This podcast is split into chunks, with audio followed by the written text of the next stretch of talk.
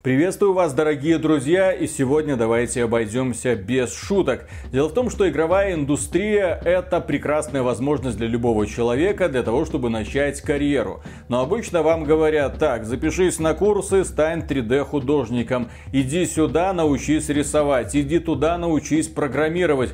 И такое ощущение, что в игровой индустрии не нужны другие профессии, на самом-то деле это не так. Дело в том, что игры разрабатывает огромное количество направленных специалистов. Их работу вы далеко не всегда видите, но некоторые, ну не сказать, что важнее других, некоторые имеют особую ценность, потому что они управляют вниманием игрока так называемые нарративные дизайнеры. Те самые люди, которые управляют повествованием, то есть историей, и выстраивают ее так, чтобы вам было интересно играть, чтобы вы не просто получали награду, но и небольшой кусочек истории, чтобы вас увлекала судьба персонажей, чтобы вы переживали за них, потому что это является неотъемлемой частью того, чтобы удерживать внимание людей, которые играют в донатные помойки. И сегодня мы как раз разберем эту тему. Мы связались с Сергеем Гретем, который проработал в компаниях, которые специализируются по созданию разнообразных мобильных игр. Те самые игры, которые предлагают очень простой геймплей, поэтому нужны дополнительные стимулы, чтобы удерживать внимание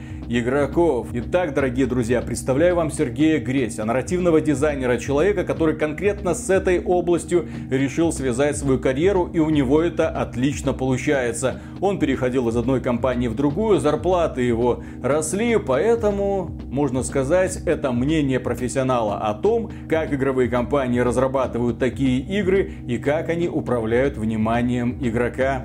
Начинаем! Я, когда прочитал нарративный дизайнер, я к этому отнесся, естественно, не просто скептически, а знаешь так вот. Что это за работа? Особенно если мы говорим про какие-то мобильные игры. Ну, особенно если учесть, что Майтона, что там за сюжеты, Playrix, что там за сюжеты, да? Я потом погуглил как следует, посмотрел, э, что пишут другие нарративные дизайнеры, посмотрел, что эта профессия очень востребованная. И у меня вопрос, что это за профессия, чем она отличается от сценариста, и почему эти люди, которые занимаются нарративным дизайном, особенно профессионалы, на расхват? Особенно, если мы говорим даже не про какие-то большие AAA продукты, а именно вот про маленькие мобильные тыкалки, рассчитанные на домохозяек из э, Калифорнии. Много работы, которая недооценивается и не видна на первый взгляд. Ну, во-первых, что касается домохозяек из Калифорнии, ну, они такие же люди, как мы, они ничем не лучше и не хуже, это просто ну, целевая аудитория, как я уже сказал, это а, люди, которые много играют, у них много свободного времени, и если вот говорить там про Северную Америку, про Европу, про Японию и Южную Корею, у них еще и денег много. Поэтому а, это самый лакомый кусок для производителей игр, и ну, типа, не, не удивительно, что все хотят а, именно привлечь этих людей к играм, да. Что касается нарративного дизайнера, да, э, профессия появилась достаточно давно уже, то есть ей больше 10 лет. Раньше игры писались вообще программистами очень давно. Вот, а потом лучшие начали... Лучшие игры. Да, лучшие игры, да, где, где нет ни графики, ничего, только, только текст. Так вот, а, потихоньку люди начали приходить к тем вещам, что, ну, в играх нужна графика, да, появились художники, появились там звуковики, появились те или иные люди. А, появился Кармак, который сказал, что э, играм сценарий нужен так же, как порнографии. Я с ним согласен. Я, но я, я предпоч... поддерживаю. Я предпочитаю ну, порнографию с сюжетом, я и игры предпочитаю да, да, сюжетом. Да, да, да, да, да, конечно. Здесь... Должна быть легкая затравка, да, должно конечно. быть развитие сюжета, отношения в конце концов. Да, и, иначе, иначе ты просто, если у тебя нет э, сюжета, если у тебя нет нарратива, нарратив в широком смысле, рассказ о чем-то, mm. э, то ты э, просто видишь шестеренки, которые вращаются, и ты видишь вот эти игровые механики, и ты не можешь погрузиться в мир игры. Ты такой, типа, я, я понимаю, что я ку- кидаю кубы, а не сражаюсь с орками, например, да, mm. и у тебя нет погружения. Ну, вот это простая вещь, да. А что касается того, чем отличается сценарист от нарративщика. Сценарист пишет линейные произведения. Он пишет а, ну, то есть это профессия очень древняя, там, с, начиная с каких-нибудь людей, которые рассказывали какие-то истории у костра. А, ну, формализовалось это все в Древней Греции, когда появилась драматургия, появились правила того, как это все пишется, развивались долгое время. Но мы понимаем, что а, все вещи, которые пишет сценарист, они линейные. То есть мы можем сказать, у нас есть начало, середина, конец. Да, может быть, там какие-то версии появляются, развилка, но все равно у тебя получается линейное произведение, где а, игрок, ну, вернее, аудитория выступает воспринимающей стороной, а не участвующей. Да? То есть э, в том, что пишет сценарист, нет места для какого-то взаимодействия. А нарративщик же сразу пишет с учетом того, что игрок будет что-то делать в этом мире. У него есть какое-то место, не обязательно э, у игрока вообще есть какой-то аватар. Это может быть что-то незримое и не представленное каким-то существом непосредственно в игре. Это может быть просто а, сторона конфликта, да, то есть ты играешь там за империю, например. Ну, ты же не отождествляешься с империей, ты просто вот ее представитель какой-то незримый. И, соответственно, тебе нужно сделать так, чтобы игроку было интересно. То есть на самом деле э, нарративный дизайнер э, по, правильно называть нарративным геймдизайнером. То есть есть геймдизайнеры, это специальные люди, которые занимаются разработкой правил игры так, чтобы игроку было интересно, ну или чтобы передать какой-то другой опыт, который мы хотим создать в игре. Mm-hmm. То есть есть игры, которые создают опыт, например, того, что скучно, нудно и невыносимо и вообще, ну вот хотят они такой, такой опыт создать, почему нет? И есть разные геймдизайнеры, вот есть геймдизайнеры, которые занимаются балансом, есть какие-то общие геймдизайнеры, генералисты, есть геймдизайнеры, которые занимаются тем, чтобы уровень правильно играл с игроком, создавал правила, создавал а, определенные участки, куда интересно идти, куда хочется идти, да, какие-то лендмарки. А есть нарративные геймдизайнеры, это люди, которые м, работают вот именно на пересечении м, сюжета, а, персонажки лора и правил игры. Но, например, смотри, драматургию я понимаю. То есть ты выстраиваешь сцену, выстраиваешь диалоги, ты примерно понимаешь, какую реакцию получит игрок, да? Вот. А ты говоришь с точки зрения игрового дизайна. Как можно при помощи игрового дизайна повлиять на игрока, донести до него какую-нибудь мысль? Ну смотри, а, здесь мы ну, приведем пример. Это классический вопрос, который вот, например, всегда да. решаем в рамках создания новой игры у нас у игрока есть аватар или нет? Ну, то есть делаем мы, допустим, матч 3 игру, что-нибудь типа Gardenscapes, да, как да, классика. Да, да. И мы говорим, а игрок как вообще представлен? Он, э, он от какого лица будет представлен в игре? Он, это, это персонаж, который ходит вот на, наравне с другими персонажами, да, соответственно, это подача, что вот у нас есть э, у нас есть существо, у нас человек, там женщина, мужчина, которого можно одевать, которого там можно а, как, то есть э, мы это сразу э, решаем на уровне геймдизайна, насколько это интересно будет. А мы это решаем на уровне технической сложности, да, нарисовать персонажа, поддерживать его, сделать все скины для него, это тоже сложно, дорого и долго. Насколько это может принести денег? То есть если мы за запускаем этого персонажа в игру, то а это что-нибудь даст вообще нам, кроме проблем вообще.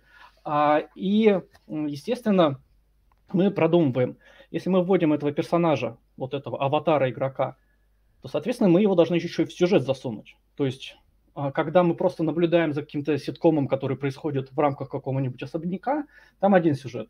Да, в Лилис Гарден, допустим, у нас есть Лили, за которой мы наблюдаем. Она не, не отождествляется с игроком. Это просто персонаж, который действует. Да, она говорит, она, она отделена от игрока, но э, тем не менее.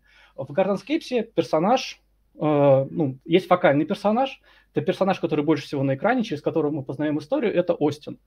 Но при этом Остин все время поднимает голову вверх, ломает четвертую стену и говорит, привет, игрок, хорошо, что вы пришли, да, и, соответственно, мы еще можем дать игроку имя, э, используя различные маты, который пропускается мат-фильтр, и это всегда получается весело. Вот. А, да, в Телеграме даже стикер-пак есть на эту тему. Ну вот смотри, Gardenscapes, да. Э, матч 3 игра, да, в которой есть, э, ну, скажем так, э, легкий такой обрисованный сюжет, который заставляет игрока снова и снова возвращаться туда. Но одновременно с этим есть другая матч 3 игра, Candy Crush Saga, в которой вообще сюжета нет. Вот вообще сюжета нет, и тем не менее эта игра одна из самых прибыльных была, есть и остается. Может быть, а вот это, э, это интересный вопрос, да. А, смотри, Candy Crush Saga, она, во-первых, вышла раньше, чем Gardenscapes. Она вообще из периода социалок, да, да то да, есть да. Еще, еще до мобилок были социальные игры. А, но если посмотреть на Candy Crush Saga, то у них э, сейчас есть э, игры с нарративом. У них есть Candy Crush Friends какая-то, Candy Crush Soda. То есть они подсмотрели на то, как получилось у ну, допустим, Candy Crush Friends, да, это игра, которая вышла после Candy Crush Saga, у Candy Crush Saga чем преимущество? Она а, ну, собрала аудиторию огромную, да, то есть она работает чисто уже за, за счет этого. Но после, после того, как э, вышел Gardenscapes, э, собственно, э, и Кинг тоже посмотрел, такой, а, так персонажи еще очень хорошо продают. И они стали пихать персонажей и такой условный сюжет во все места. Но если говорить про нарративный дизайн, э, ну, нарративный дизайн, в принципе, не ограничивается сюжетом. То есть сюжет – это то, что игрок видит перед собой, то, что происходит вот прямо сейчас на экране, или там в голове у него. То есть это вот прям вот, вот действие прямо сейчас происходит. А, но игрок в первую очередь видит персонажей. То есть то, что мы не можем не заметить, это персонажи, это то, что вызывает у нас вот э, именно эмоциональную привязку. Это то, э, на кого мы хотим быть похожими или кого мы, наоборот, ненавидим. Ну, любые эмоции в этом отношении хороши. Mm-hmm. Вот, э, то есть персонажка, она тоже относится к нарративному дизайну. То есть мы сидим и говорим, типа, а как у нас должен выглядеть персонаж? То есть, в принципе, раньше этим могли заниматься ну, геймдизайнеры, да, но геймдизайнеры, они, э, они скорее думают о правилах игры, и поэтому, если геймдизайнеру попросить, ну, набросать какой-то э, диздок персонажа, то там он будет очень функционален. Он не будет думать об, о, о, о прошлом персонаже, он не будет использовать какие-то, э, ну, не знаю, средства более-менее не в лоб, да, то есть, типа, если это музыкант, дадим ему гитары, сделаем ему татуировку э, скрипичного ключа на лбу, вот и все, это будет у нас музыкант. А, можно отдать, конечно, художникам, но они тоже немножко по-другому будут прорабатывать. Поэтому сейчас э, ну, персонажи чаще дают нарративным дизайнерам, потому что ну, это ближе к сценаристике, да, и ближе к проработке этого всего. Так, я почитал а, такую статью Олега Синицына, это э, дизайнер э, нарратива в Playrix. Ну, не знаю, есть он там сейчас или нет, но у него, по крайней мере, статья висит на DevBuy, где он расписывает основные задачи дизайнера. Это заключается в следующем. Во-первых, чтобы вызывать эмоции у игрока, заставлять его возвращаться в игру и удерживать внимание. То есть каким образом это можно достигать? И какой опыт у тебя, как у человека, который вот в этой индустрии варится, должен быть перед тем, как ты, в общем-то, займешься нарративным дизайном, потому что, насколько я понимаю, этому нигде не учат. Ну смотри, да, тут несколько вопросов, постараюсь на них последовательно ответить. Цель указана верно, я бы еще одну добавил, просто я читал лекции на эту тему. А, есть э, увлечение, вовлечение, удержание и возвращение. Это те вещи, которые, на которые хорошо работает нарратив. То есть э, буквально есть, ну, очень часто используются приемы, когда мы показываем сюжет прямо в середине какого-то очень насыщенного действия. А, то есть это, это не что-то, что нарративщики придумали, это есть сценаристики, да, in medias res называется. А, это в бойцовском клубе ты берешь, типа, вот у, у, у меня пистолет во рту, наверное, вам хочется узнать, как, как, как мы здесь очутились, да, mm-hmm. и после этого уже начинается пролог, введение и так далее, да, экспозиция. Вот, э, игрок, ну, аудитория в общем смысле смотрит на это, такая, боже мой, что там происходит? Я, наверное, это скачаю. Вот, вот так вот работают тизеры. Э, тизеры, трейлеры тоже пишутся нарративными дизайнерами зачастую. То есть, понятное дело, что там они очень сильно взаимодействуют с рекламным отделом, вот, но, в принципе, ну, э, нарративщики лучше всего знают своих персонажей, лучше всего знают, какие ключевые вещи в сюжете лучше показать и так далее. То есть вот. задача нарративного дизайнера, она куда сложнее. Я думаю, если отталкиваться от того, что ты говоришь, она определяющая вообще в игре получается. Ты создаешь контент, который позволяет продавать игру, ты создаешь героев, которые симпатичны, которые сумеют зацепиться за игрока. Ты вынуждаешь игрока возвращаться в игру. И, естественно, ты делаешь все для того, чтобы он в этой игре провел как можно больше времени. Поправь меня, если я ошибаюсь. Да, ну смотри, я, я бы здесь не стал мериться тем, э, чья, нет, я, чья нет, работа нет. важнее. Да-да-да, понятно, что есть еще геймдизайнеры, левел-дизайнеры и так далее, там художники, э, все работы хороши, вот, но тем не менее, когда мы говорим именно про э, такие ключевые факторы, на мой взгляд, для игры, для того, чтобы человек игру, во-первых, скачал, во-вторых, для того, чтобы начал в нее играть, в-третьих, для того, чтобы э, не забрасывал так быстро, как он это делает обычно. Да, ну смотри, вот по тем четырем вещам быстро пробегусь, да, угу. то есть сперва мы просто выигрываем время, очень большая конкуренция, да, и среди платных, среди э, бесплатных приложений, игр вообще.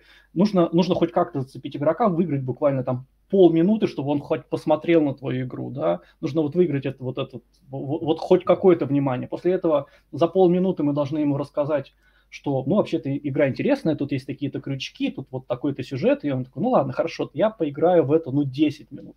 И за 10 минут мы должны уже э, прямо его основательно увлечь, удержать, и после этого сказать, ну, э, чувак, завтра приходи за следующей серией. Сегодня ты уже не сможешь. Ну, нет, ты можешь задонатить, но, в принципе, завтра просто приходи и все. То есть здесь, э, ну, сериальная структура, мы подсаживаем игрока, если мы говорим про игры сервиса, да. Если мы говорим про а, игры э, как премиум продукт, да, когда мы берем, покупаем и играем, то там скорее э, ну, классическая э, трехактовка, да, когда у нас есть введение долгое, потом мы, куча приключений, в конце кульминация, и мы мы победили, мы молодцы. Здесь один в один вовлечение, увлечение, удержание, да, мы постоянно ему выдаем новые-новые какие-то истории и возвращение. Это очень интересная тема, про которую часто забывают. А, игроки имеют склонность уходить из игр, но потом, когда они видят персонажей или какие-то ключевые вехи, вот у меня там стоит Илидан, а. да, Илидан же, он же раза три умирал в Warcraft, в World of Warcraft, его все время воскрешают, все таки боже мой, ну ладно, не, ну если Илидан возвращается, я вернусь в World of Warcraft. Да, а то, то вот есть, та, э... та же самая фишка, потому что каждый, вот Легион, я думаю, все кайфовали от того, что на... О, еще раз вернулся, хорошо. Он, ну, на, наконец, наконец-то его вернули, да. Вот, и я такой, да, я пойду, пойду играть в Легион, вы, вы что, сдурели, что ли? То есть а, игроков не возвращают какие-то крутые механики, потому что ты не можешь посмотреть на механику и сказать, не, ну ради этой механики я вернусь, да, ты не можешь, ну то есть ты ее не можешь ощутить, но, как, как, но к персонажу ты испытываешь какие-то эмоции, которые бы мог испытывать к человеку, да, и ты такой, блин, как я соскучился, ну как же там Илюшка-то, а чё же он вернулся, а чё же его Гулдан-то пробудил? И ты такой, ладно, пойду вернусь. И еще два года потеряно, лучшие годы моей жизни. Вот, все. То есть это, это то, что вот еще работает на возвращение, это персонажа, нарративный дизайн и так далее. Ты такой, блин, а я что-то давно не играл, а что, что за, за два года там произошло? Может быть, там сюжет подвинулся, может, все-таки mm-hmm. уже что-то произошло в конце концов. Возвращается. Вот, это тоже нарративный дизайн. Слушай, так а, Ладно, персонажа, допустим, мы создали. Персонаж такой миленький, приятный, тебя он зацепил. Но когда мы говорим про нарративный дизайн в каких-нибудь простеньких казуалках, как там цеплять внимание игрока? Точно так же. То есть, если мы э, ну, не можем использовать что-то, как в Warcraft 12+, то есть э, убийство, мультяшное насилие и так далее. Э, в любом случае у нас дофига остается каких-то драматургических методов. Мы говорим, у нас есть загадка, у нас есть конфликт, ты сказал про Gardenscapes, но там скорее Homescapes, там появляются родители Остина. Да, да, да, да. Угу. Да, вот, э, там у них э, изначально есть проблема того, что родители продают дом, ну, типа, к ним возвращается их сын, они продают дом, и для него это играет большое значение. Да, и он, он должен приложить все силы, чтобы э, положить самые лучшие ковры, э, поставить самые, самые лучшие э, лампочки и, короче, поменять лестницу, чтобы оставить этот дом, да. То есть э, мы создаем ценность, да, нарративную, да, с точки зрения истории, и э, вовлекаем, ну, вовлекаем персонажей. Персонажи должны быть интересные, разнообразные, между ними должно быть ну, напряжение, должно, должен быть конфликт. Э, игрок смотрит за ним, говорит, это интересно наблюдать, что будет дальше. Вот, то есть, в принципе, э, ну, в, в Playrix, да, там, там очень низкий возрастной рейтинг, там игры 3+, а, поэтому там очень мало каких-то вещей можно использовать. Но этого достаточно. Да? Профессионалы, которые работают в Playrix, они, они на, научились, э, научились каким-то вещам. А так, в принципе, если мы говорим про э, игры для, вот, для женской целевой аудитории, для мобилок, там популярны какие-то фэнтези, магическое фэнтези. Вот, вот это вот. Это Seeker's Notes, это Часовщик. То есть у нас есть начало 20 века, а, у нас есть какая-то какая мистика, а, приятная какой-нибудь ардеко, поздний стимпанк и какие-нибудь чудовища ходят, да, и какая-то загадка мистическая. Очень популярные детективы разных жанров. Условно можно назвать женским жанром, конечно, но он более универсальный. А, это могут быть как детективы в, там, в духе Агаты Кристи, так и в духе CSI, и в, в духе чего-нибудь там смешного, там, я не знаю, донцовый какой-нибудь, да, иронический детектив буквально, ну да. Но еще есть, конечно, жанр романтический, да, огромное количество того, что раньше называлось визуальными новеллами, сейчас называется интерактивными историями. Когда ты заходишь и много-много-много читаешь, у тебя там меняются задники, персонажи появляются, да. То есть, если раньше это были эроге, то есть они писались в Японии, и там были... Непонятно анимешные... для каких целей, для какой аудитории, да. Анимеш... Да. Что, чтобы найти себе рисованную вайфу, луч, лучшие вайфы да, рисованные, да, да. конечно. Вот, и ты, ну, если, если раньше ты в Японии вот такой жанр был, сейчас на, на Западе много таких таких э, игр, в Беларуси тоже там были, да. Сейчас заходишь в App Store, и там, когда смотришь ролевые игры, я не знаю, как они пролазят в эту категорию, но там именно в ролевых играх этих интерактивных новелл очень много. И но... опять же, девушка, вампиры, оборотни, все вокруг нее вьются, а она никак не может определиться, кто же ее на самом деле избранник. Да, это, это классика, да, это знать надо. То есть женщины, э, женщины хотят почитать про любовь, про э, принца, про... Э, ну, я, понятное дело, что я утрирую. То есть есть есть прям классные истории, которые ты читаешь, такой, блин, интересно написано, хорошо, прям я получил удовольствие, да. А бывает, э, ну, чисто эксплуатационные истории, такой типа, да, я вижу как по учебнику, вот женщина, которая из низов стала Золушкой, короче, стала, стала принцессой, вокруг нее мужики вьются, один, один богатый, но красивый, а второй красивый, но богатый. Кого она выберет? И ты такой, боже мой, как, как страшно жить. Вот. Понятно. И второй вопрос, который я задавал. А какой базис нужно иметь для того, чтобы стать нарративным дизайнером? Как мы знаем, их не, ну, вообще игровой индустрии толком нигде не учат. Есть курсы, так сказать, где вас за три месяца научат быть очень крутым художником, 3D-моделером и каким-нибудь геймдизайнером. Но качество этих курсов э, подвергается сомнению каждый раз, когда я говорю с реальными представителями игровых компаний, которые говорят, ой, приходят к нам эти ребята приходится э, заново их переучивать. Вот, но нарративный дизайн. То есть это нужно быть кем для того, чтобы э, стать. Ну, ты был кем. Ну, смотри, да, здесь э, про курсы, да, в, на, на моем мини-канальчике, там, там, где я тоже пытаюсь решить вопрос того, как устроиться в геймдеве, а. э, мы приглашали и людей, ну, то есть все ругают курсы. Я такой, а давайте мы другую сторону послушаем. Пригласил человека а, с, с курсов. Я говорю, ну, расскажи, как классно, к вам приходишь, и ты, короче, потом сразу находишь работу. Он говорит, не, не, не приходите к нам, у нас все шлак. Я такой, боже мой, это, это вот другая сторона говорит. И типа, ну, ребят, я даже не знаю, ну вот как вас защищать. Но э, кем я был? Я я был программистом, я отучился на программиста, прикладной математик, все, все дела. Я лет пять. То есть высшее образование есть? Высшее образование mm-hmm. есть, да. Я ну, умею, умею писать код. А, не люблю, но умею. А, и, соответственно, ну, в определенный момент я выгорел и такой, типа, все, мне надоело. Я стал ходить по... Маленький вопрос по поводу выгорания. Почему программисты, ну, часто, по крайней мере, так говорят и упоминают, программисты выгорают? Из-за чего? Ну, смотри, конкретно про программистов я могу сказать, что там есть большая проблема а, отчуждения эмоционального опыта. То, то есть, есть? Э, программи... программист работает как машина. То есть ты такой сильно-сильно прокачиваешь свою логическую сторону мозга, а эмоционально у тебя не задействована большую часть дня, и ты, э, ты практически не развиваешься эмоционально. Вот в этом проблема, да, вот если говорить про программистов. Если э, говорить конкретно про меня, то э, я хотел работать в геймдеве всю жизнь, и через программирование мне проще всего туда было попасть. Но это не был тот опыт, который я хотел. Я хотел делать игры, но не писать код. Вот немножко ну, не то. Судя да. по твоему профилю в LinkedIn, ты успел поработать в крутейших игровых компаниях в России. Э, Spirasoft да. и Saber Interactive. Да, было такое. Неужели не хотелось именно там остаться, закрепиться? Нет, не, не нет? хотелось. Ну, то есть мне, э, мне нравилось, у меня нет никаких э, там, обидок на Spirasoft и Saber Interactive. То есть я я все время пытался э, двигаться к тому, что я хочу, разрабатывать свои игры, делать какой-то интересный опыт.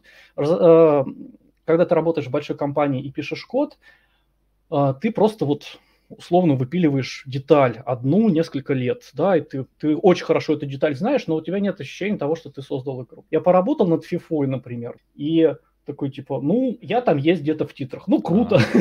я не чувствую, что я вообще делал эту игру. А, а когда а, но ты, ты не можешь просто ткнуть и сказать, вот это я сделал, вот здесь, вот, вот это вот, вот часть моей души, да, да, да. Здесь, здесь мое сердечко вложено. Нет. А, и, соответственно, я стал искать, я стал ходить по всяким встречам, искать. А, есть небезызвестная Маша Качкова, основательница нараторики. Это прям одна из немногих, ну, это самая первая школа нарративного дизайна в России вообще постсоветском пространстве. Она реально нее... функционирующая? Ты не придумал это? Нараторика есть такая, да? Нет, то, ну, то она, она, то есть она на, уч, на сегодняш... учит, конкретно учит нарративному дизайну. На сегодняшний да? день, да, она угу. до сих пор функционирует. Они Я отдельно людей. делаю акцент для того, чтобы если люди хотят этим э, заниматься или горят, вот, пожалуйста, какая-то там а, здесь, нараторика, да? Да, нараторика. Здесь, э, что я могу сказать? Нараторику могут ругать, э, могут хвалить, но что я могу сказать? Если у тебя есть интерес, и ты прямо реально готов много-много работать, то нараторика тебе очень поможет. Если ты просто отдал туда деньги и делаешь все на отвали, тебе вообще ничем это не поможет. Вот, вот она, она за тебя работу не сделает, как, как обидно не звучит. Вот, есть нараторика. Да, я, я пришел на одну из лекций из них в Питере, а, послушал, спросил выступавшего тогда Евгения Пузанкова, типа, а где ты научился на нарративщика? И он послал меня к, а, э, на курсы «Пишу кино», Аллы Дамскер, это сценарные, э, сценарное мастерство. Я отучился на сценариста, я где-то полгода там учился. Угу. Вот, то есть, ну, базис какой-то на, есть, э, сценарный я получил. Программист да. не может просто взять вот так вот, щелкнуть пальцем и сказать, теперь я нарративный дизайнер. Нужно все-таки что-то другое еще подучить. Ну, конечно, тут нужно, а, нужно учить э, сценаристику и нужно учить геймдизайн. Ну, то есть вот те вещи, из которых нарративный геймдизайн и, и складывается. То есть если с геймдизайном я был так или иначе знаком, ну, потому что я много делал игр, у меня к тому моменту уже три выпущенных своих игры было, да, то есть я что-то что своими руками делал, как... Подожди, как, прям своих-своих? Ну да, да. Ну, то есть параллельно к работе я еще свои, свои игры делал. Круто. Вот, сейчас у меня пять таких. Вот. А, и, соответственно, я... А они в Steam есть или они на мобилках? Они в Steam есть, но я не хочу к ним привлекать внимание лишнее, потому что мало ли Э, в, в условиях текущих э, конфликтов. Это, это удивительно, потому что человек, который сделал игры, не хочу к ним привлекать. Не, внимание. не хочу, Зачем? не хочу. Да. У меня, у меня, и так, у меня и так деньги есть, э, покупатель есть, все хорошо. И, соответственно, опыт в геймдизайне какой-никакой был, то есть я читал постоянно статьи, какие-то э, идеи, э, э, Шелли, книга Линз, прочел вот это вот все. А, а по сценаристике, ну, есть тоже хорошие книги, они, естественно, направлены на написания фильмов э, и сериалов, но, тем не менее, часть, часть этого опыта легко перекладывается на нарративный дизайн, ну, а часть вообще не пришей никуда. Ну и нарративом ты начал заниматься в Playrix. Нарратив я начал заниматься в Playrix, мне очень повезло. А, я там совсем непродолжительное время работал, но меня очень хорошо натаскали. То есть мне вот э, на сценарных курсах говорили, «Э, главная работа сценариста – это не писать, а переписывать. Вот переписывать ты будешь много. И я такой, ну ладно, хорошо, я готов. Поясните, поясните, что значит не писать, а переписывать? А, ну смотри, а, вот конкретный пример. А, в, когда я пришел в Playrix, у меня там одна из ключевых первых, первая задача была, да, это а, написать события, пасхально, пасхальное событие. То есть там приходит, ну, то есть вообще изначально ничего не было, такой, типа, у нас нужно написать пасхальное событие нарративное в Гарденскейпсе. Вот. И, соответственно, мы там, я изучил, что за Пасха, чё, чё, с, чем ее, с чем ее едят, что можно использовать, что нельзя. То есть какие-то культа, культурологическое исследование. То есть мы не можем а, праздновать, допустим, религиозные праздники, да, но вот про кролика и яйца мы упомянуть можем, например, mm-hmm. да, это, ну, это все а, нужно, нужно понимать, что, с чем мы имеем дело и что мы можем, и что, что не можем в разных странах использовать, да. А, написал, у меня получился 40-страничный документ. 40-страничный? 40-страничный, да, я его писал. Просто, его писал... друзья, сейчас у меня почему шок такой? Дело касается мобильной игрушечки, да, где сюжет, он где-то там в фоне, если вообще присутствует. Ну, большей частью он незаметно как-то проходит мимо тебя, потому что ты тыкаешь пальцем, собираешь э, конфетки или что-то там ну, короче, что-то там собираешь, да, зарабатываешь денежку, чтобы проапгрейдить свой сад или свой домик. Вот, 40 страниц только для того, чтобы обосновать проведение Пасхи. И э, что ну, это не, не, то, что, не то, что обосновать, это был диздок. Угу. То есть, что происходит, какие персонажи, куда, куда они идут, что говорят.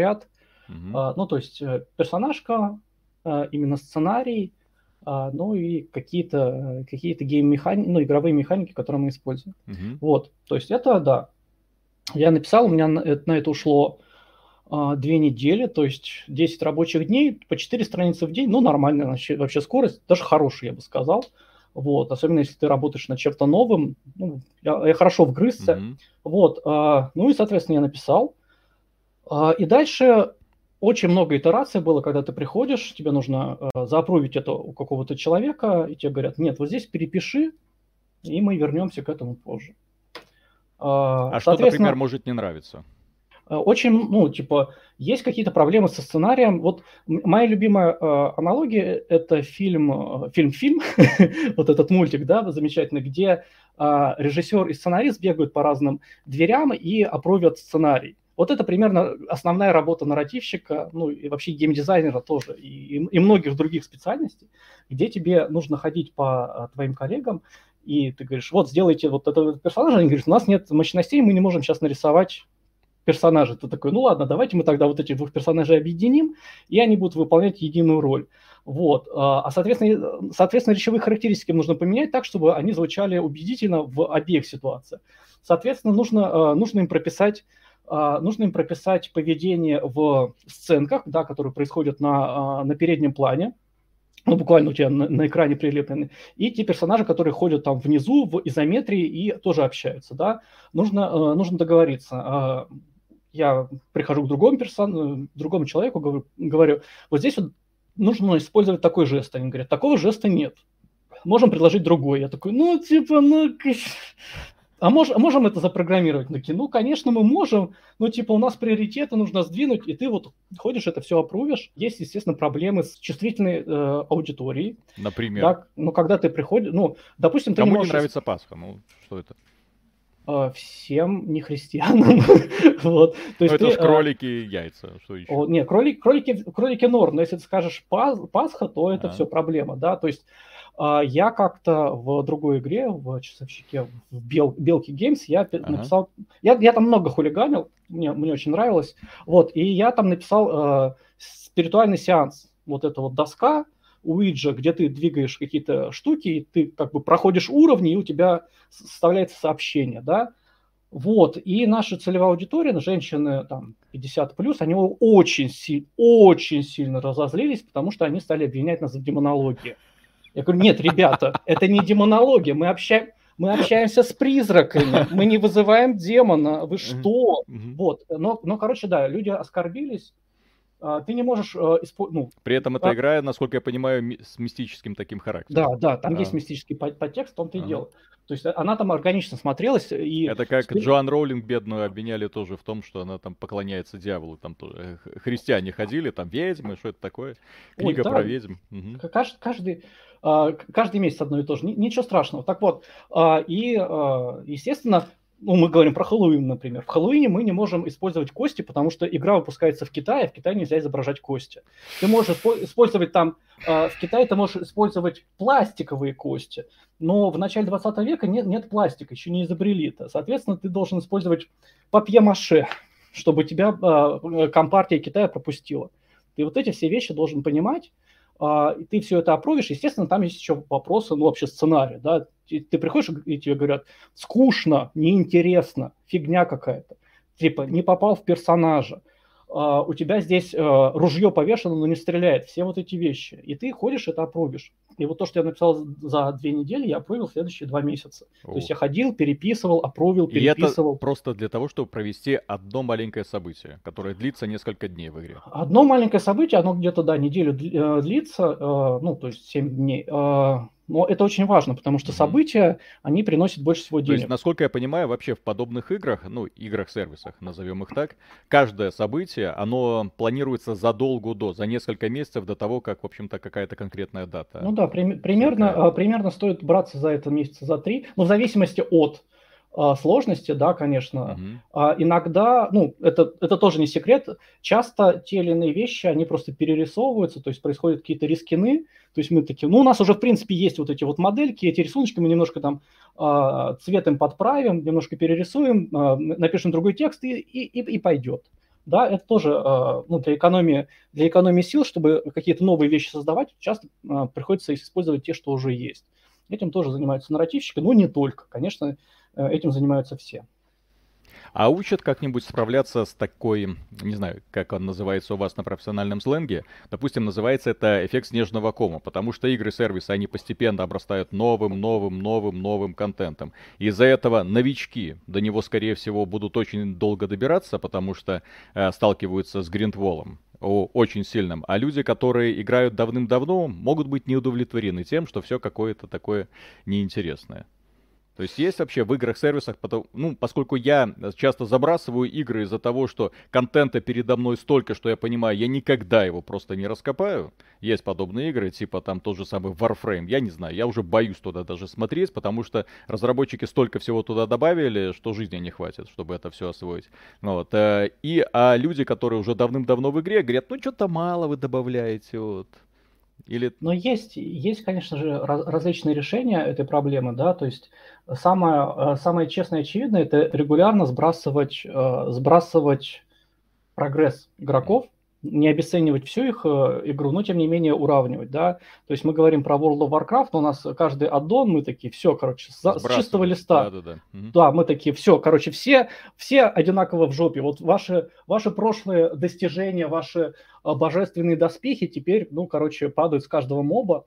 И вам теперь ну, другая но, новая цель но стоит. World of Warcraft это такой один продукт. Я вот дру- других Нет, похожих и... не вижу, когда вот выходит такой глобальный аддон, который реально предлагает тебе новый регион. Все, что было раньше, уже не имеет значения. Все, ребята, летим осваивать драконьи острова. А, да, если, если мы говорим про а, ну, мобильные игры-сервисы, то там такая проблема обычно не стоит, потому что а, здесь, э, ну, а, Но они обычно, постоянно обновляются. Они постоянно. Обычно, да. У, то, у то, тебя... Тот же самый Genshin Impact. И опять, вот, я Warframe вспомнил. Я уже боюсь Genshin Impact приближаться, потому что там уже контента столько, что э, я одно время играл, но к тому времени, когда я решил вернуться, через пару лет, они там уже столько всего наплодили, что ой. А, ну, смотри, здесь если говорим про мобилки, да, вот то, что я чаще делал, да, не, не то, что чаще играл, то, что чаще делал, да, допустим, а, там а, все решается тем, что тебе ограниченное количество контента дается, и у тебя не создается ощущение, как в большом мире, что ты можешь играть бесконечно. У тебя есть там ограниченное количество жизни, энергии, еще чего-нибудь. Ты такой, типа, я потратил сегодня, ну вот у меня, у меня жизнь хороша. Сегодня, сегодня я с этой игрой закончил, да. А, и ты знаешь, что у тебя впереди много контента, и ты в него можешь играть. А, почему, а, ну, опять же, это решают какие-то параллельные события, которые постоянно выходят новые, и в них могут играть как новички, которые там прошли первые пять уровней, просто освоили какой-то геймплей, так и те, у которых прошли 5000 уровней, и они все в, наравне могут соревноваться, играть в это, и э, как бы они, э, это событие привязано к календарю на этой неделе, на этих двух неделях, вот у нас это событие есть. При этом есть какой-то постоянный контент, какая-то вот длинная линейка уровней, да, они могут быть какие-то разветвленные, но, в принципе, это всегда линейка от первого к последнему. А, и здесь очень важно а, добавлять в конце побольше уровней, потому что те, кто дошел вот до самого последнего уровня, это не, невообразимо э, какие-то лояльные игроки. Они либо э, дан, ну, вложили в игру невероятное ну, короче, количество да, времени, да, да. Киты, либо, да. Э, либо они задонатили очень много, что mm-hmm. дошли до конца. И, короче, вот этими игроками нужно дорожить. То есть буквально, если они закончили игру, то, то нужно делать новую. Вот. Ну, потому что, потому что ну, этих игроков терять нельзя. А вот у тебя в профиле в LinkedIn стоит, что ты, во-первых, эм, поможешь полировке нарратива, ну, в той компании, куда ты придешь. И второй пункт, мне особенно понравился, для улучшения денежных показателей. Как угу. нарратив может способствовать улучшению денежных показателей? Но это э, связано с теми целями, о которых мы говорим. Угу. То есть э, я же все-таки не нарративщик, я глава нарративного отдела, мне нужно а общаться... А, чем, а это чем отличается еще тогда? Ну, так это две ступеньки mm-hmm. выше. То есть, ну, есть нарративщик, это линейный сотрудник, там, junior, middle или senior. Да, это человек, который пишет сценарий в зависимости от а, его опыта и уровня автономии, скажем так, того, насколько он может взять на себя ответственность. А, есть лид, то есть человек, который а, курирует нарратив на проекте, и который принимает все решения. То есть у него все там к нему или к ней приходит спрашивать, типа, мы можем такое ввести? У нас было что-то такое? Ну, типа, ну, такой вот человек, который все знает, который распределяет задачи, который знает, кто чем занимается на проекте, кто mm-hmm. пишет там а, постоянный сюжет, кто пишет какие-то какие-то события, кто, а, кто, не знаю, документацию сейчас э, подправляет, потому что она развалилась окончательно, не отображает то, что происходит в игре. А, а есть head, это человек, который занимается всеми, ну, всеми нарративами в компании.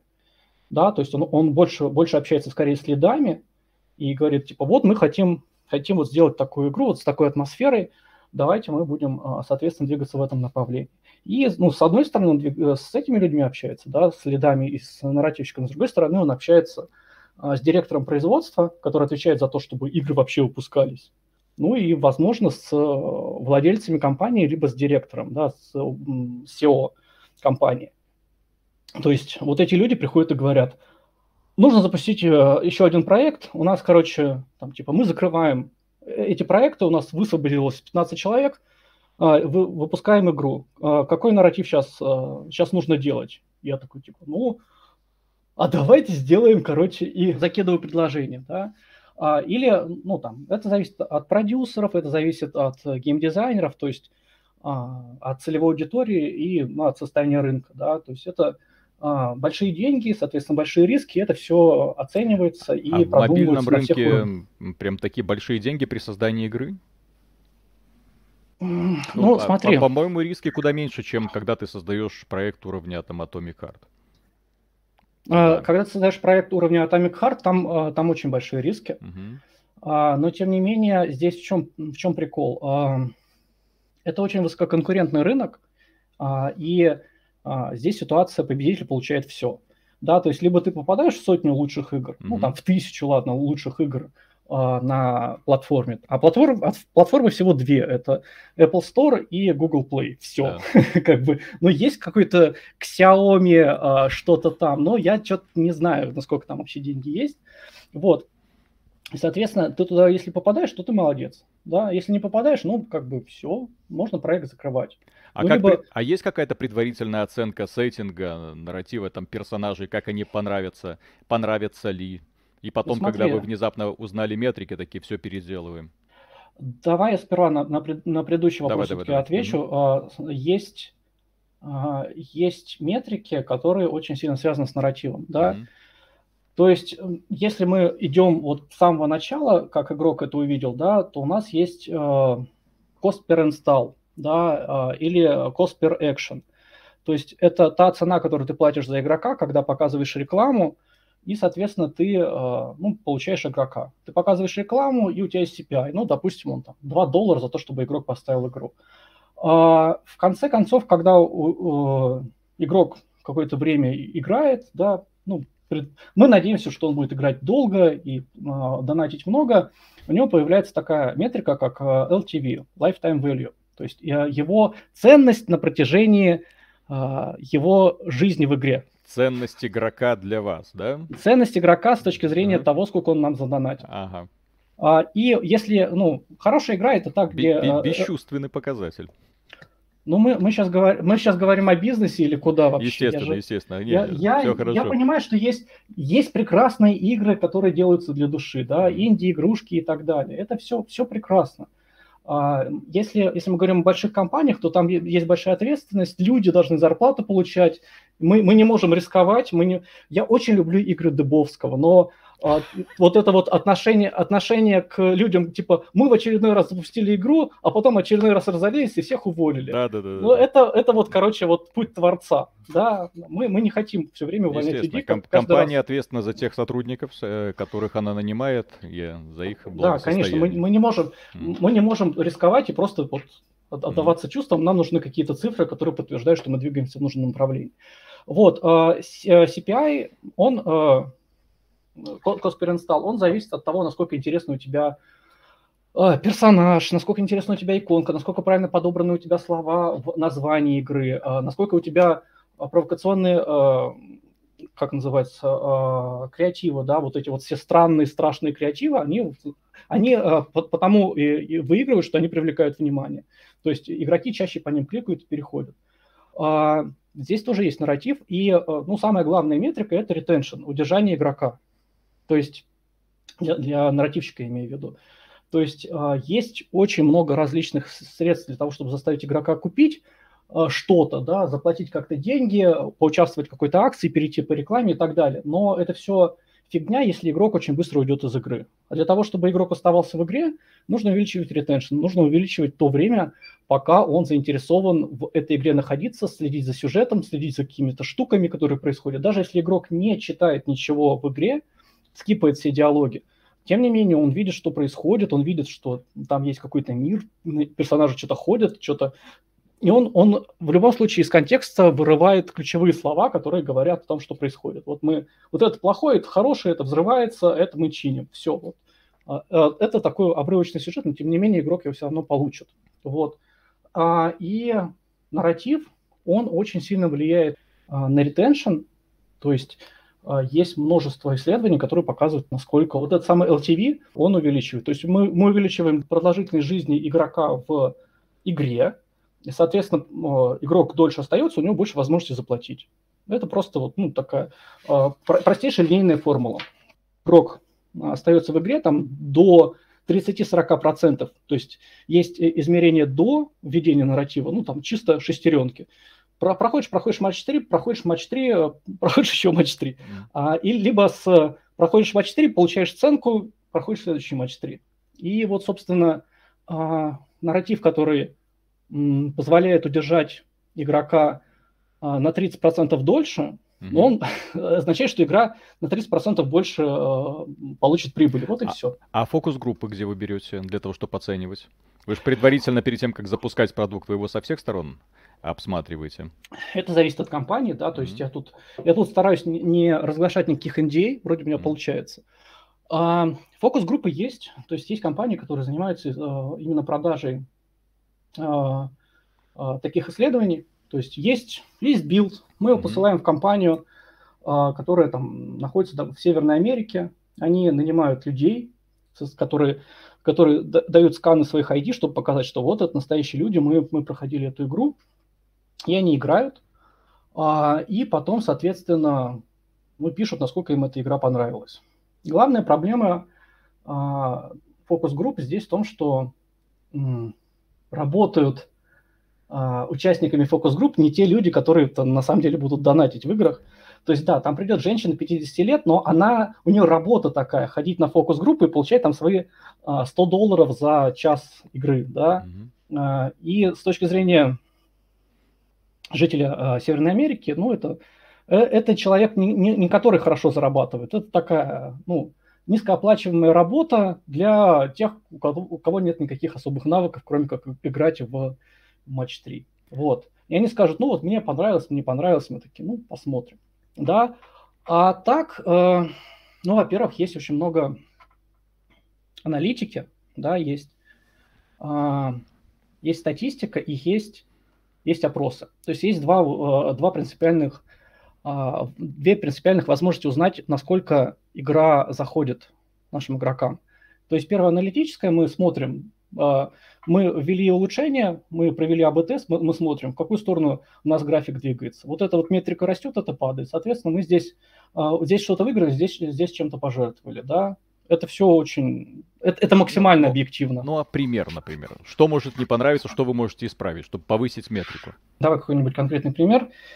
У нас есть персонаж, который появляется а, одним из первых в игре. То есть mm-hmm. фактически у нас есть у нас есть хорошо выстроенный фокальный персонаж, он безопасный, он интересный, он, он не вызывает ни у кого негатива. Мы должны вводить первого персонажа, который а, появится после него. Ну, такой первый друг вот этого фокального персонажа. А, и у нас есть, с одной стороны, а, пожелание, типа, он должен никого особо не обидеть, да, он, ну, типа, он очень рано появляется в игре, мы не должны сделать так, чтобы у нас игроки все отвалились, просто потому что мы слишком какого буйного персонажа ведем. С другой стороны, у нас uh, уже есть такой безопасный персонаж, но он, значит, тот должен как-то отличаться. И тут, короче, к нам еще приходят а, ну, какие-нибудь умные люди без сарказма и говорят, а у нас вообще диверсити должно быть. Oh. У нас уже, типа, есть один, один белый мужик в игре, если мы сейчас еще одного белого мужика введем, короче, все, нас сожрут. Мы такие, ну давайте мы сделаем тогда э, черного мужика. То есть чисто и... прагматичный подход. Творчество где-то угасает, да? Нет, погоди, есть, есть разница, да, типа у тебя есть ограничения, и ты в рамках этих ограничений можешь делать все, что ага. угодно. То есть это но, на самом но список деле... ограничений тебе навязывает твоя же аудитория, которую ты боишься спугнуть.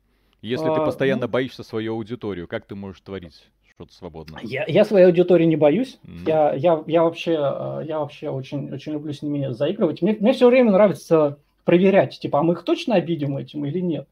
Вот, то есть ну вот в том же самом часовщике у меня были события про Ктулху, у меня был, э, было событие про ритуальный сатанинский круг, на который никто не обиделся. Вот, а вот, э, вот спиритуальный сеанс это, это сатанизм, как ни, как ни странно.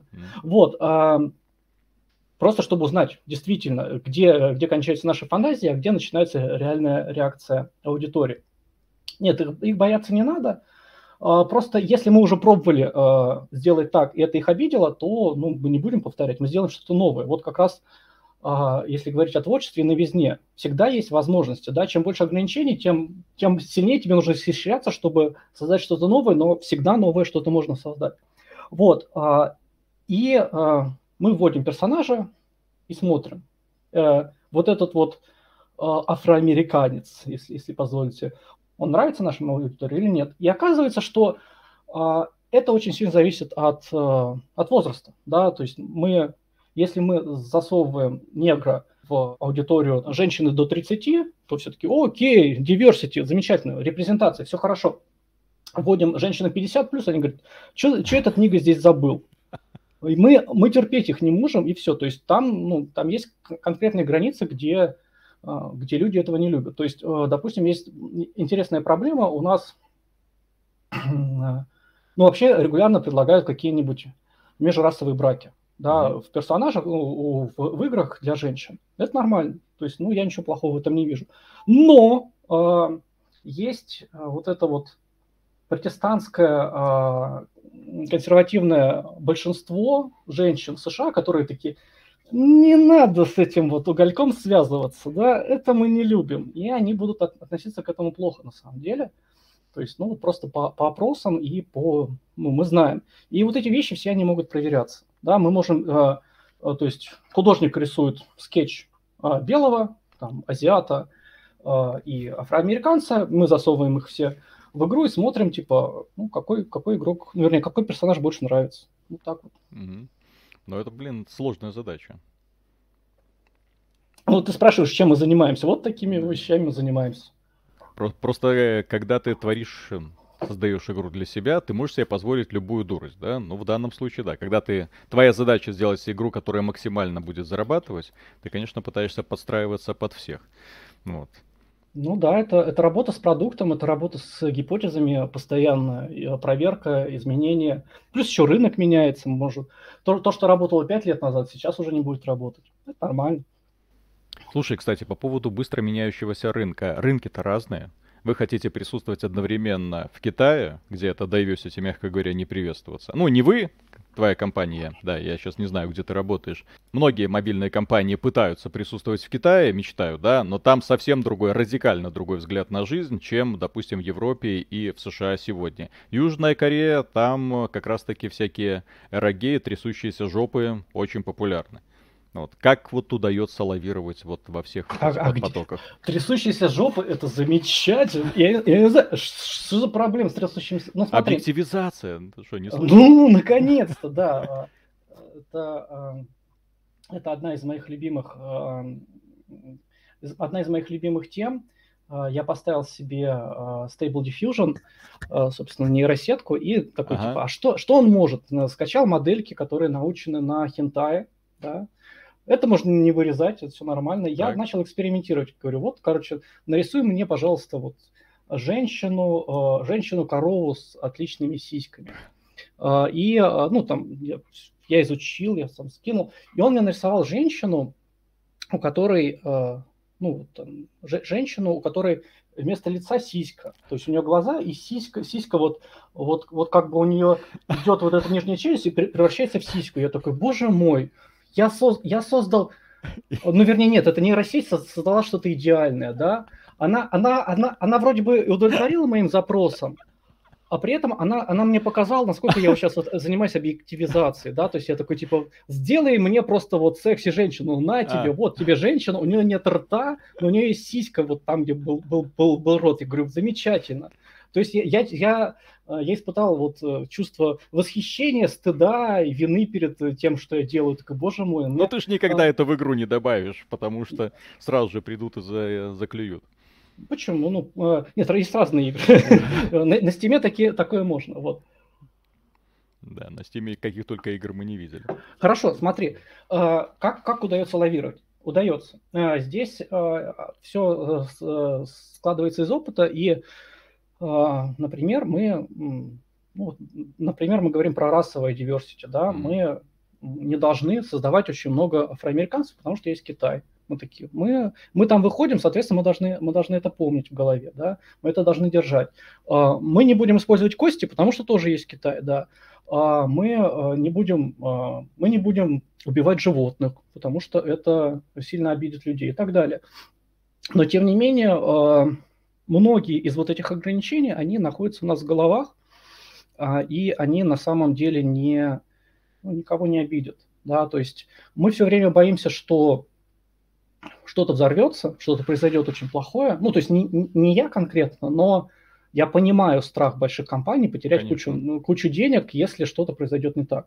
То есть в Playrix у меня было вот пару, пару смешных ситуаций, когда вот э, сперва обиделись э, инди, индейцы, вот, потому что э, там значит, индейцы. Почему? Playrix, э, ну, потому что там нарисовали персонажа, у которого вот эти, вот эти, вот эти перья были на, на голове, ага. да, а для индейцев это национальная одежда, которая а, отображает, что человек прошел какой-то обряд инициации, и типа мы здесь занимаемся а, культурной апроприацией. И там, там готовили, а, готов, угрожали, по крайней мере, иском. Да? Ну, ничего, ничего плохого не случилось, потому что мы быстро перерисовали. А в другой раз, в другой раз мы обидели китайцев. Там тоже очень весело было. Ну, все, все нормально. Подожди, но... А как, как обидели китайцев? китайцев обидели тоже очень интересно. А, вели персонажа, а, который, а, который срисован с йоды. Тут интерес, интересный вот Урабурос, короче, йода срисован с, с каких-то азиатских мудрецов, которые вот общаются немножко ну, на ломаном английском, у него там лингвистическая инверсия есть, то есть сперва глагол, потом существительное. И нарисовали Э, китай, э, персонажа китайца в Garden Scapes, который общается Йода стайлом. Все таки о, прикольно, Йода стайл. Вот. А, и забыли на, про это. Все хорошо. Э, американцы читали, такие, ой, он общается как Йода. Он, у него, причем вот эти вот усы как из, из носа растут, как вот этих вот, и еще вот остроконечная такая ага. шляпа бамбуковая. То есть, ну, очень такой карикатурный мужик получился. Прошло пару лет, и игра стала выходить на, в Китае. А про этот случай уже давно забыли, про это, ну, типа, ну, работает и работает, не лезь. А, выпустили, но там произошло что-то типа того, что это стали переводить, и в листах вот этих локализаций там написано, что у, персонажа есть речевая инверсия. И а, локализаторы такие покривились, но сказали, ну, наверное, так надо. Они знают, что делают. Перевели в лоб, и оказалось, что в китайском языке, если ты вот, вот эту речевую версию проводишь, то твой персонаж звучит как дебил. Не, не, как, не как мудрец, который просто немножко ага. коверкает слова, а просто как умственно отсталый. И, короче, китайцы увидели а, карикатурного китайца, который общается как дебил, и очень сильно обиделись. Мы такие, боже мой, а мы не знали, что так нельзя. Ну, типа, а как ты догадаешься? Ну, вот просто идеальный шторм с, э, ну, вот, случилось такое, был забавно. Много разных культур, я понимаю. Еще один элемент, которым, как написано, должны владеть нарративные дизайнеры, это разрабатывать такие системы, которые позволяют общаться с игроком через игру. То есть для того, чтобы создавать так. постоянно какой-то интерактив. И вот когда я наиграл много-много, я люблю казуалки, на самом деле, на смартфонах, и э, где там это? А, я, я хочу понять, о чем вообще идет речь, потому что здесь... Ну, а обычно приводится в качестве примера какие-то моральные дилеммы. То есть, когда ты позволяешь игроку совершать какой-то выбор, что-то менять. А, здесь мы говорим о том, что ну, это инструмент, да, mm то есть это инструмент, который... Это фактически троп, да, то есть это такая деталька, которую мы можем использовать в игре. Можем не использовать. ну, типа, где у тебя моральные выборы в Тетрисе? Делает ли это Тетрис плохой игрой? Нет. Да нет. Вот. А, если мы говорим про а, мобильные игры, то там полно моральных выборов. А, откройте любую визуальную новеллу вот эту, вот, и посмотрите, а, вы, ну, там, типа, вы, вы за этих или за тех? Вы за там, какого-нибудь... Вы, вы за закон или за условного Робина Гуда, который нарушает закон, но за добро. Вот, там все это есть и представлено. Что касается что касается мобильных игр, типа вот Match 3, про который мы говорим сейчас, э, там вот подобная нелинейность, она плохо подтверждается, ну, плохо работает. Почему? Потому что это сериальная структура, то есть нам нужно ее тянуть условно бесконечно, ну, то есть вообще неизвестно, когда конец будет. А, и поддерживать нелинейность очень дорого становится.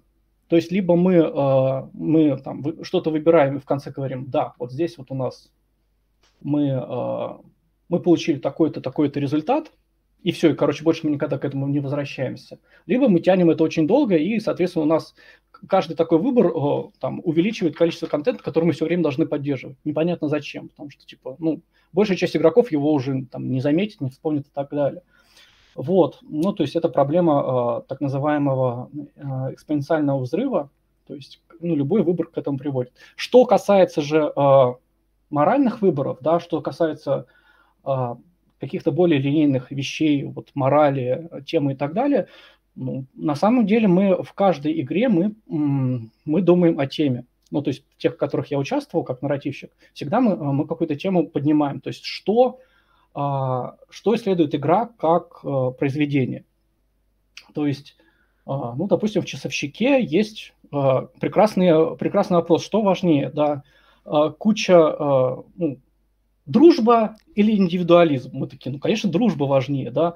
Но а что если, а что если это дружба каких-то серых посредственностей против э, одного, одного гения? Ну, типа, ну, гений, это же круто, но он злой гений. Блин, ну мы такие, не, ну, не, ну дружба, дружба-то тогда посредственность важнее. Не, ну он не понятый, на самом деле он творит добро. Мы такие. И вот, собственно, вот, вот, вот в этом конфликте мы живем. А в, допустим, в Фанке Бэй, в, том же, в той же Белке, там а, тоже поднимался вопрос, а, мы сперва думаем, ну, короче, у нас есть злой, злой бизнесмен и наши, наши хорошие ребята. Мы такие, не, мы не хотим просто вот э, делать очередную какую-то коммунистическую агит, агитку о том, что все, весь бизнес плохой, да, как, как бы это э, иронично не звучало в рамках корпорации. Так вот, э, мы такие, мы сделаем так, короче, у нас есть бизнесмен, который, э, который устаревший, который а, а, живет, как будто вот он живет в начале 20 века, а, как, как какой-нибудь, я не забыл, как его звать, промышленный магнат, он все уничтожает, все пытается захватить, такой вот коммерческий империалист. А есть вот мы, которые мы за, за новое, за технологичное, за экологичное, мы, короче, хип, хипстер-капиталисты. Вот мы такие. Хипстер-капиталисты, мы такие классные, мы такие современные, мы не хотим никому зла, мы, короче, все такие визионеры маленько. Вот. Короче, у нас такая, такой был конфликт. А в других играх, про которые я вот сейчас уже ну, еще не могу говорить, там тоже были вопросы. Ну, типа, что мы можем противопоставить неизвестности, да? Типа, а, а, а стоит, стоит ли нам что-то знать, если нам от этого только хуже будет. Может быть, оставаться в неведении все-таки лучше, типа, ну, жи, жи... О, это интересно, меньше да? знаешь, лучше спишь, да, вот это вот все. И а, темы, они все время есть, и если в игре прописана тема, она становится глубже. А, нарративщикам самим интереснее с этим работать, чем если мы просто, ну, генерим какие-то постоянные обычные ситуации. Мы все время пытаемся а, продумать тему, ну, в каждой серии пытаемся как-то вернуться и посмотреть на нее с другой стороны. А, и игроки часто это считывают, часто. Но не так часто, как хотелось бы, но с другой стороны, мы и не требуем, чтобы игр... все игроки все считали. Ну, типа, это вот для тех, кому ну, хочется в это погрузиться. Вы считали, молодцы, замечательно, вот. Мы, мы, мы довольны своей работой. Но ты э, все время работал в компаниях, которые разрабатывают мобильные э, казуальные и- игрушки. То есть, насколько я могу судить, Playrix, Cthulhu Solution, Белка Games и Майтона, да? Вот, а у тебя не было желания поработать над каким-нибудь таким вот проектом, где сюжетно-повествовательная часть это прям вот ядро проекта, а не ну, где-то там сбоку пришито? Не, смотри, ну, Cthulhu Solutions это вообще инди-контора, mm-hmm. вот, э, и там, там я писал narrative driven игры, как, mm-hmm. как единственный нарративщик, и в том числе и геймдизайнер, мне, мне там uh-huh. нравилось. То есть я там отдыхал после ну, вот, жестких стандартов корпоративной культуры э, Playrix, и мне очень нравилось там работать, да. Но здесь твой вопрос, он звучит несколько... Ну, насколько я понимаю, тебе уютнее работать в компаниях, где грамотно выстроены процессы. Все. Ну, не, ну вообще, вообще по-хорошему, и да, И хорошая зарплата. Гарантированно. А, ну, я, я люблю зарплату, да. да. да. Ну, я люблю деньги, я люблю хорошие процессы. А, просто а, у тебя вот вопрос, он предполагает такую дихотомию. Вот есть, короче, творчество с одной стороны, а с другой стороны нет, нет, есть нет, деньги. не обязательно. Просто есть проекты, э, которые понятно для кого разрабатываются, для какой аудитории. Условные домохозяйки. Ну, допустим, да, то есть у тебя задача создать игру э, и создать такой нарратив, который был бы приятен конкретно вот для них, и, и ты все делаешь для этого. Вот, но ты же фанат, вон, World of Warcraft. Вот что-нибудь так, такое. Не, смотри. Для, для я, своих, я, для пацанов. Я, я, бы не хотел, э, я бы не хотел делать игры в Blizzard, потому что я бы после этого ну, не смог в эту игру играть. Я бы, я бы ее, ну, меня бы от нее тошнило. Я не играю в те игры, которые делаю, больше, чем необходимо. То есть я, естественно, зайду, посмотрю, как оно ощущается, но, типа, у меня опыт будет, будет совсем другой. Я, я все знаю, там, я все, я все это создавал. А, и вот мне кажется, здесь, здесь вот есть предположение, что нужно делать игры для себя. А, я не совсем понимаю, в чем, в чем прикол, да, то есть мы, а, я, ну, ну, у меня есть там своя библиотека, библиотека игр, я в них играю, когда мне хочется и получаю от них удовольствие. Но я в то же время а, изучаю других людей, делаю игры для них, ну, используя тот опыт, который есть. То есть фактически я обмениваюсь своим, ну, обмениваюсь опытом. То есть я пытаюсь понять их, и при этом я приношу что-то свое со своей стороны, со своей Это интересная задача, да? Да, а типа делать игру для себя, ну это звучит как э, неумение искать игры, которые бы мне понравились, и поиграть бы в них. То есть, типа, игры до жопы, есть там тысячи прекрасных игр, которые, которые я никогда не успею пройти. А делать еще одну для себя, ну, это какой-то эгоизм. Мне, мне интереснее делать для людей. ну, естественно, это не однозначное а, так, такое равенство, что там, где есть деньги, соответственно, там есть спрос. Ну, не, не, всегда это так, но тем не менее есть э, очевидно, что если в эту игру играют миллионы, и они за это платят, то это людям надо. Да, да? И я, я не вижу здесь никакой проблемы. То есть э, я вот поделюсь своим опытом, когда была пандемия, Э, и все такие, типа, вот, короче, мы все, мы все э, умираем, вот сейчас мы понимаем на самом деле, что, что на самом деле жизненно важно. Это вот, короче, врачи, фермеры, транспорт. И я такой сижу, и я такой, чем, чем я занимаюсь? Игрушки какие-то делаю? Типа, на, на что я трачу свою жизнь? Я вот... Э, и я, я все время читаю отзывы о своих игрушках, мне нужно понимать, о чем люди, люди говорят, что они думают.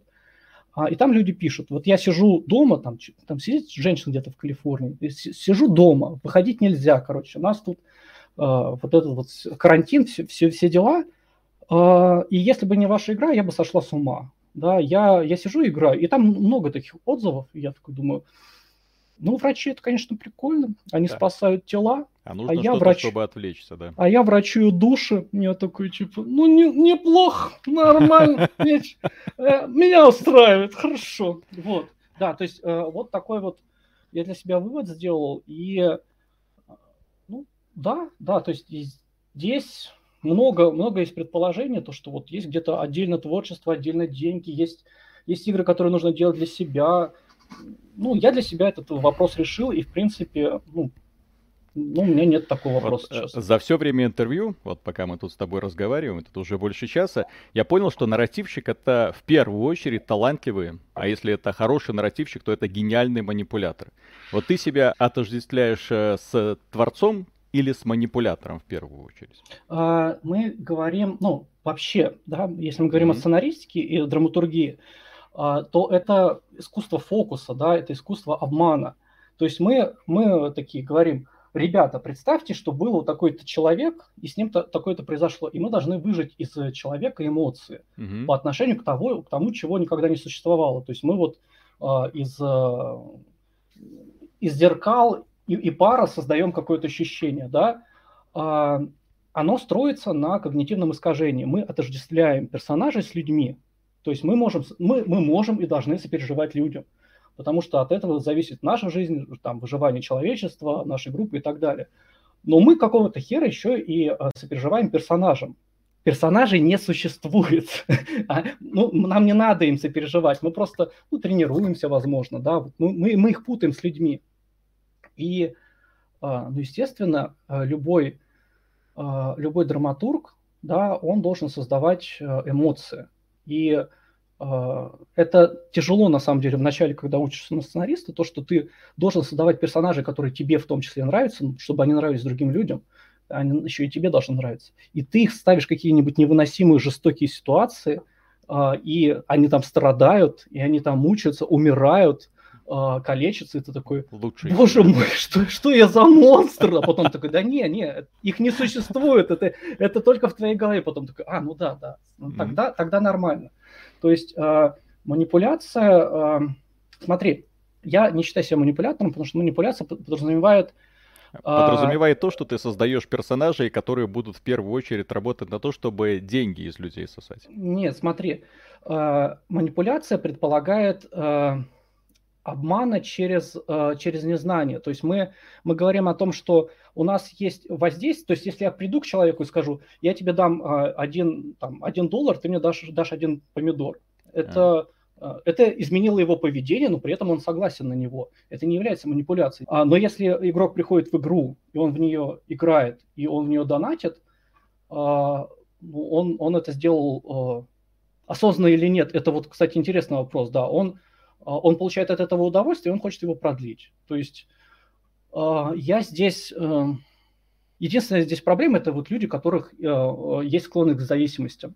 Это вот большая проблема и в гэмблинге, и в алкоголе, и в игровой индустрии. Это те, которые могут очень, ну, могут разрушить свою жизнь, потому что играют.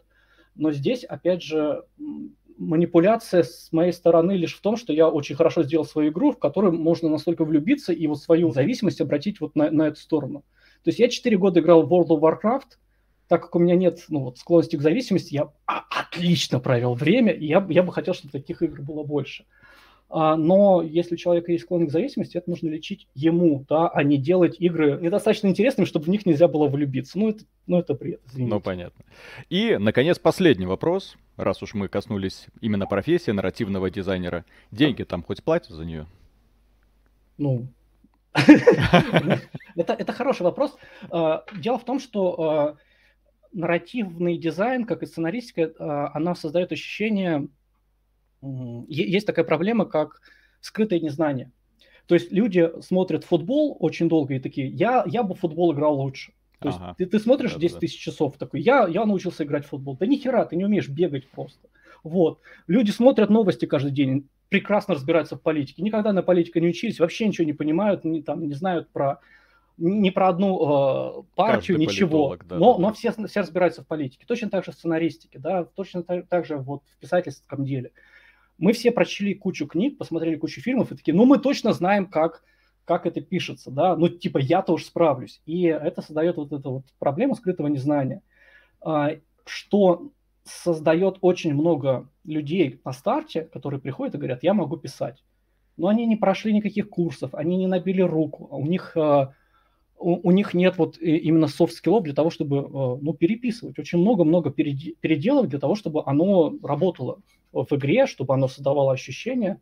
У них там есть какая-нибудь одна история, которую вот они хотят реализовать. Это еще не нарративщик. А, таким, таким ничего не платят. Да? Вот, ну, потому что, потому что они еще не нарративщики, им нужно много учиться, им нужно достигать. А так у нарративщиков и у геймдизайнеров примерно одна и та же зарплата, потому что ну, это очень близкие деятельности, они сильно перекликаются. Вот. Так что да, да, конечно. Но э, понятное ну, дело, что на Западе за, за эту же работу платят больше, поэтому все учите английский, ребятишки. Но примерно о каких цифрах мы говорим? Я всем рекомендую большой зарплатный опрос смотреть, когда не знаешь, сколько там людям платят. А, ну, 150, я думаю, что... 300. Я, я думаю, что э, начиная где-то от 1000 долларов, Угу. Вот. А, и на линейной профессии, ну, на линейной должности, я думаю, что, ну, где-то до двух, двух с половиной можно угу. тысяч долларов дожать. Но это прям очень хорошо. А в компаниях наподобие Майтоны под твоим руководством сколько может быть нарративных дизайнеров? А, ну, счет идет на десятки. То есть то их есть... много, то есть это не один человек, много. не два, то есть этим отделом приходится управлять. Ну да, конечно, то есть здесь э, я не могу говорить о цифрах, тем более в Майтоне. То есть если у тебя в на, на проектом работает один нарративщик, там нет лида, да, соответственно, если у тебя там много проектов, где по одному человеку, то там, ну, и хода не может быть, потому что ты фактически управляешь линейными сотрудниками, mm-hmm. ты лид просто, ну, ты управляешь несколькими проектами, но ты лид, вот, а хед предполагает, что он управляет несколькими командами, вот, на разных проектах. Но я почему спрашиваю? Мне просто интересно, насколько эта профессия, в принципе, востребована. Не сложится ли ситуация, если люди сейчас побегут учиться на нарративных дизайнеров? Ну, вот у него талант, например, он думал, о, куда я себя применю, писать умею, но профессию, как книги, что-то не получается издавать, сериалы мои сюжеты не берут, но некоторые находят э, отдушину именно при создании игрушек. То есть они нужны, они востребованы, компаний игровых в России, ну, или, скажем так, около России, да, которые зависли э, в СНГ регионе, все еще много, и они набирают людей. Э, да, Поправь но меня, я, я, во-первых, что я скажу, сейчас рынок в рецессии находится, плюс у нас есть э, небезызвестный кризис, и вот конкретно сейчас найти работу сложно, угу. да, поэтому я пытаюсь помочь там на своем канале этим людям найти работу. А, как таковая работа, а, ну, нарративщика опять же скажу, на начальной стадии очень высокая конкуренция. Потому что очень много людей, которые считают себя нарративщиками, но такими не являются, они ничего не, ну, ничего не делают. Но если ты э, там поступил на работу э, и там тебе сказать, да, ты пишешь хорошо, ты понимаешь, что ты делаешь, ты, ты создаешь хорошую игру, и благодаря там твоим сюжетам у нас э, метрики растут, все, короче, mm-hmm. ты, ты устроился. Поэтому, ну, если вы хотите себе хорошую э, профессию в нарративе, то изучайте геймдизайн, сценаристику и английский язык. Английский язык вам очень пригодится, потому что ну, э, рынок с каждым годом становится все более и более универсализированным, и ну, сейчас просто ну, мне проще работу э, искать в, в мире, чем в России. Возможно, вы догадываетесь, почему. Естественно. Мы, мы, мы эту загадку оставим открытой. У меня есть одно замечание, если ты позволишь. Давай. Вот, просто Э, в том видео, которое ты, э, ты на меня записал, да, я, я понимаю, что оно юмористическое, оно, э, ну, типа, оно, оно высмеивает и компанию, и, и Майтону, и меня, и Фантастик, и, и игру. Единственное, что вот меня сильно, сильно обеспокоило, это вот это, ну, не знаю, стигматизация, обесценивание психических заболеваний у людей – когда вы говорили о том, что ну, там, люди, которые работают в, в геймдеве, они Я все... не обесценивал, я не обесценивал. Возможно, это так показалось. Если показалось, то я наоборот извиняюсь. Я наоборот да. же просто объяснил ситуацию, что у людей сначала один кризис, потом второй кризис, потом еще, а потом приходит продюсер и говорит, если вы сейчас не сделаете мне игру, то вы все уволены. Нет, вот. нет, и я, мы про я это про... говорили. Мы просто говорили также про то, что э, стрессоустойчивость э, среди людей, которые занимаются созданием игр, зачастую ну, очень небольшая. Вот. Я, я просто, нет, я ни в коем случае не, не пытаюсь наехать на тебя, мне очень mm-hmm. нравится с тобой общаться, мне, я очень благодарен, что ты пошел навстречу и э, спрашиваешь у меня mm-hmm. что-то. Вот, э, просто я хочу сказать, что э, да, среди э, людей творческих профессий э, чувствительность выше. То да, есть да, ты да. очень сложно одновременно быть и сухарем, которому на все пофиг, и при этом что-то создавать, потому что тебе нужно чувствовать, чтобы что-то создавать. Да, в этом есть проблема. С другой стороны, да, когда, э, когда ты не понимаешь, что ты делаешь, у тебя теряется ощущение того, что ты хоть на что-то влияешь, ты теряешь ощущение, ну вот, влияние на свою жизнь, появляется да. вот это чувство выученной беспомощности, и это ужасно, когда ты день за днем ходишь, тебе платят зарплату, но ты не понимаешь, что ты делаешь. Это, это очень сильно выматывает, фрустрирует, и вот, собственно, если вспомнить... Многие люди сказали, да, отличный план. Не-не-не, ну, многие, многие люди в этой ситуации не жили, да, вот я... Я никому не рекомендую, ну попробуйте, если вы думаете, что это очень Слушай, просто. Сейчас вот. подавляющее количество людей ходят на работу, не пойми, что делают, получают зарплату. Да всем довольны. Я, я не из этих людей, я всем, всем желаю осмысленной жизни, угу. и а, если у вас есть какие-то проблемы с башкой, идите к психиатру, получайте таблетки и не позволяйте над собой насмехаться, потому что здоровье это, это очень важно. Следите за ним. Ос- особенно психическое здоровье, Псих- да. Психическое очень важно, да. Не, не, надо, не надо это обесценивать. У нас открываешь Википедию, Россия на 11 месте по числу суицидов из там 250 стран. Не надо над этим, ну, смеяться над этим можно, пренебрегать своим здоровьем не надо, пожалуйста.